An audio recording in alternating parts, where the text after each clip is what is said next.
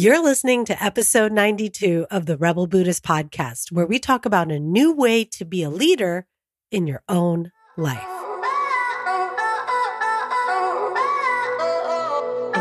Welcome to the Rebel Buddhist podcast, where we explore how to use the science of psychology, Eastern spiritual practices like mindfulness and compassion, and the game changing work of self coaching so you can free your mind and free your life.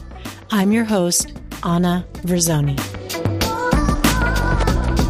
Hey, hey, rebels. How has your week been? Did you do Valentine's Day or Galentine's Day? My husband was out of town paragliding in Colombia, so I celebrated with some friends over the weekend, which I totally don't mind since some of my best Valentine's days ever have been Galentine's days. And actually, this past weekend was going to be just kind of an overnight with two other ladies at a cabin in one of my fave places in Alaska, Hatcher Pass, for just, you know, one night. But then it snowed super heavily overnight, and people were showing up the next morning talking about how they got stuck or how they almost got stuck. And we're glad they were wearing avalanche beacons in their trucks because the road goes through avalanche terrain for four miles. And I was like, huh, I'm not that into getting stuck in avalanche terrain with my seven year old and a dog without cell service and having to walk all the way back up to the past in a whiteout, right? And so I stayed put for another night, which didn't totally suck because a band that had been playing the night before, Blackwater Railroad Company, who is awesome, you have to check them out had also spent the night. So they were still there and played another night. And the lodge also had awesome food and water and toilets. The cabin didn't have running water and all that, but it, it did have heat. And the guy that was supposed to take over the cabin we stayed in, he didn't make it up because of the snow. So we got to stay another night in the cabin instead of trying to fit like 10 people and two dogs into like a little tiny room, which would have been fine, been there, done that, but it was super nice actually. And then they almost closed the road, but it all worked out as it usually does, right? Made it out during a weather window. So, hey, before I dive into today's topic, I just have to give a shout out to Liv, who posted an amazing review for the Rebel Buddhist podcast on iTunes. They said, a gold mine. Anna has a special way of getting right to the heart of our problems and then offering real remedies. Her teachings are deceptively simple, but are expert in a way that can only come from years of study and experience. My life has actually changed rapidly in only a few months, thanks to the unique precision of her teachings on complex issues like self doubt, purpose, routine, the balance of material and spirituality, and others. I'm so grateful for these profound lessons, and I truly hope they reach all the people who need them. Liv, thank you so much for that heartfelt review. And I want to say, y'all, these warm my heart and keep me going with the pod. So, Liv, I'm so glad you found some tools here that have helped you. And I know you've emailed us, and I just want to thank you for your kind emails as well. You're a stand up human being. And if y'all are feeling the love, feel free to head over to iTunes and post a review. It makes a big difference with helping others to see the pod when they're searching. Okay. So thanks in advance. That would be awesome. All right. Let's get to today's topic, which I love because, in a way, it's about being a leader in this world and in our own lives. And I don't mean someone who is at the front lines of battle or the CEO of an organization per se, although the concepts today can certainly apply to that. I mean, taking the lead in your life and in the world around you on the daily.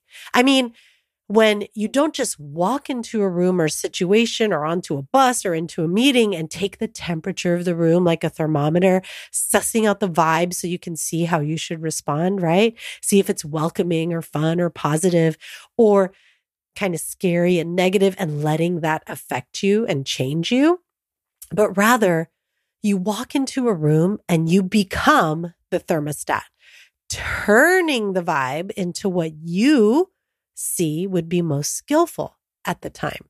So here's an example that many of us have experienced. Maybe it'll make more sense with this.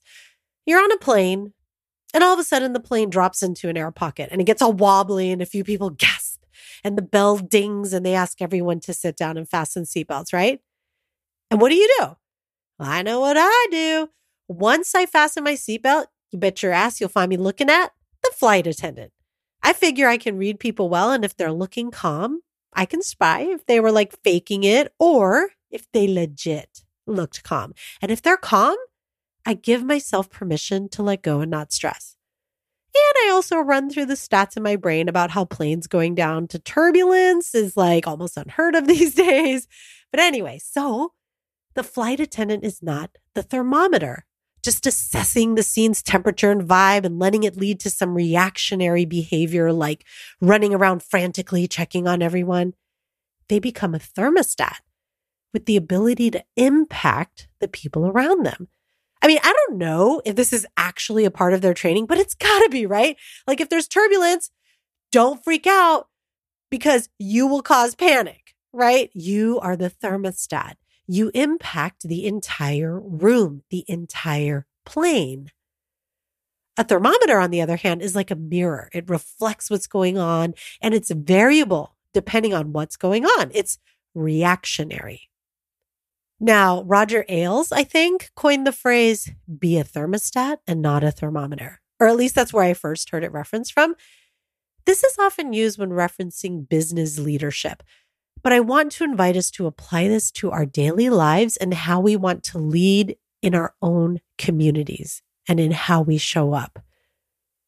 What if we realized we were the emotional thermostats of those we come into contact with?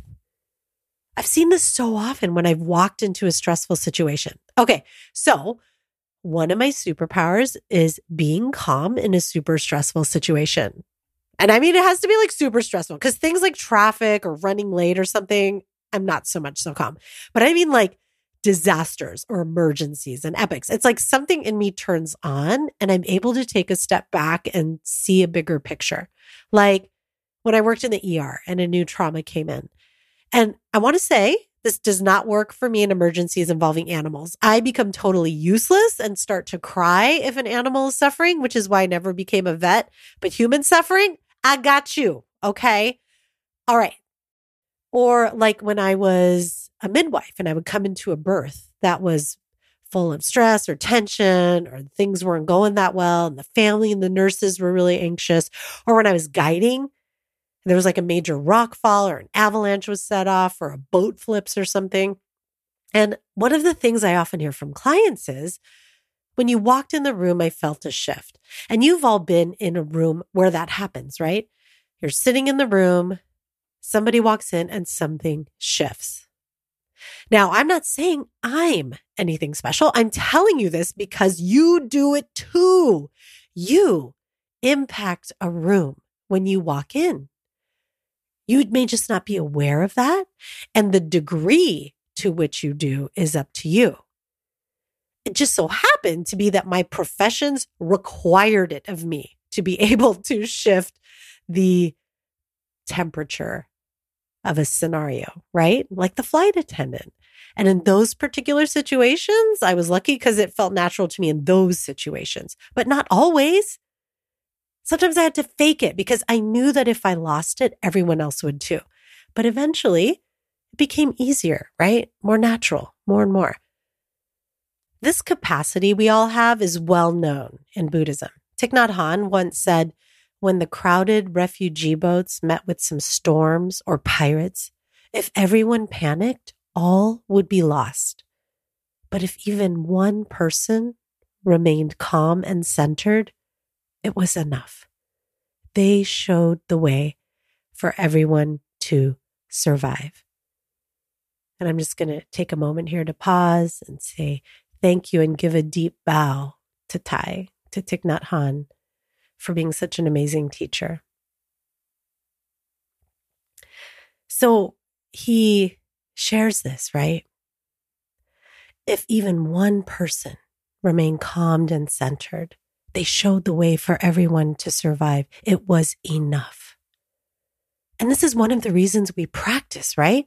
Why we meditate or do yoga or listen to podcasts and learn to free our minds from getting hooked by emotions and false beliefs that are more like thermometers and are reactionary based on whatever's going on or what we think is going on. To be able to be that person that Thich Nhat Hanh talks about, to be a touch of calm in the center of this storm of life, or to be the touch of positivity or of humor or of hope, of kindness, of love.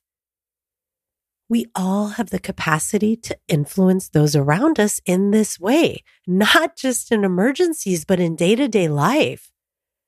At the end of my yoga practice, I like to dedicate it and I say, may this practice not just benefit me, but all I come into contact with.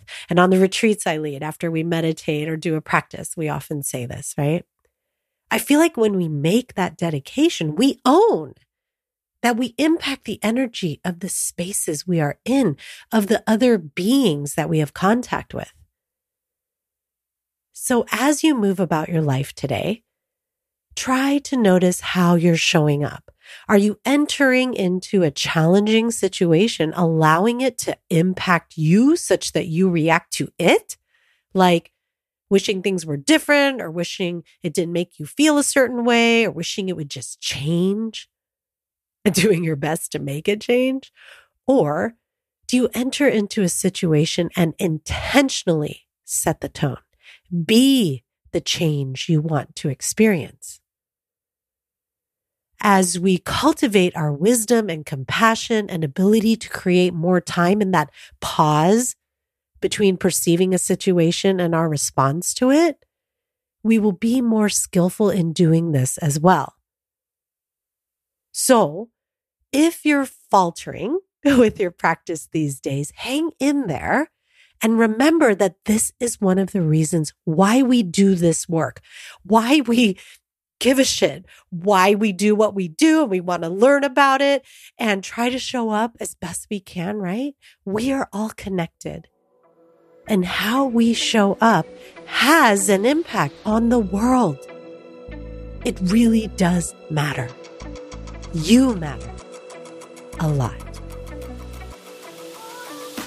Hey, Rebels, speaking of adventure, if you're into this work and into doing rad shit with cool women in gorgeous places in nature, sounds awesome, right? Apply for the Adventure Mastermind. Our first retreat is in April, and the early bird bonuses are the bomb diggity. So head over to adventuremastermind.com. If you like what you heard, please spread the love and share it. And if you know you need some help with this and want to learn more about how to free your mind and free your life, go to rebelbuddhist.com and grab my free Rebel Buddhist Toolkit, where you'll receive a video training on cultivating resilience, access to the private Rebel Buddhist group where I do weekly live sessions on topics just like this and a copy of the gorgeous Rebel Buddhist Manifesto, and more for free. That's rebelbuddhist.com.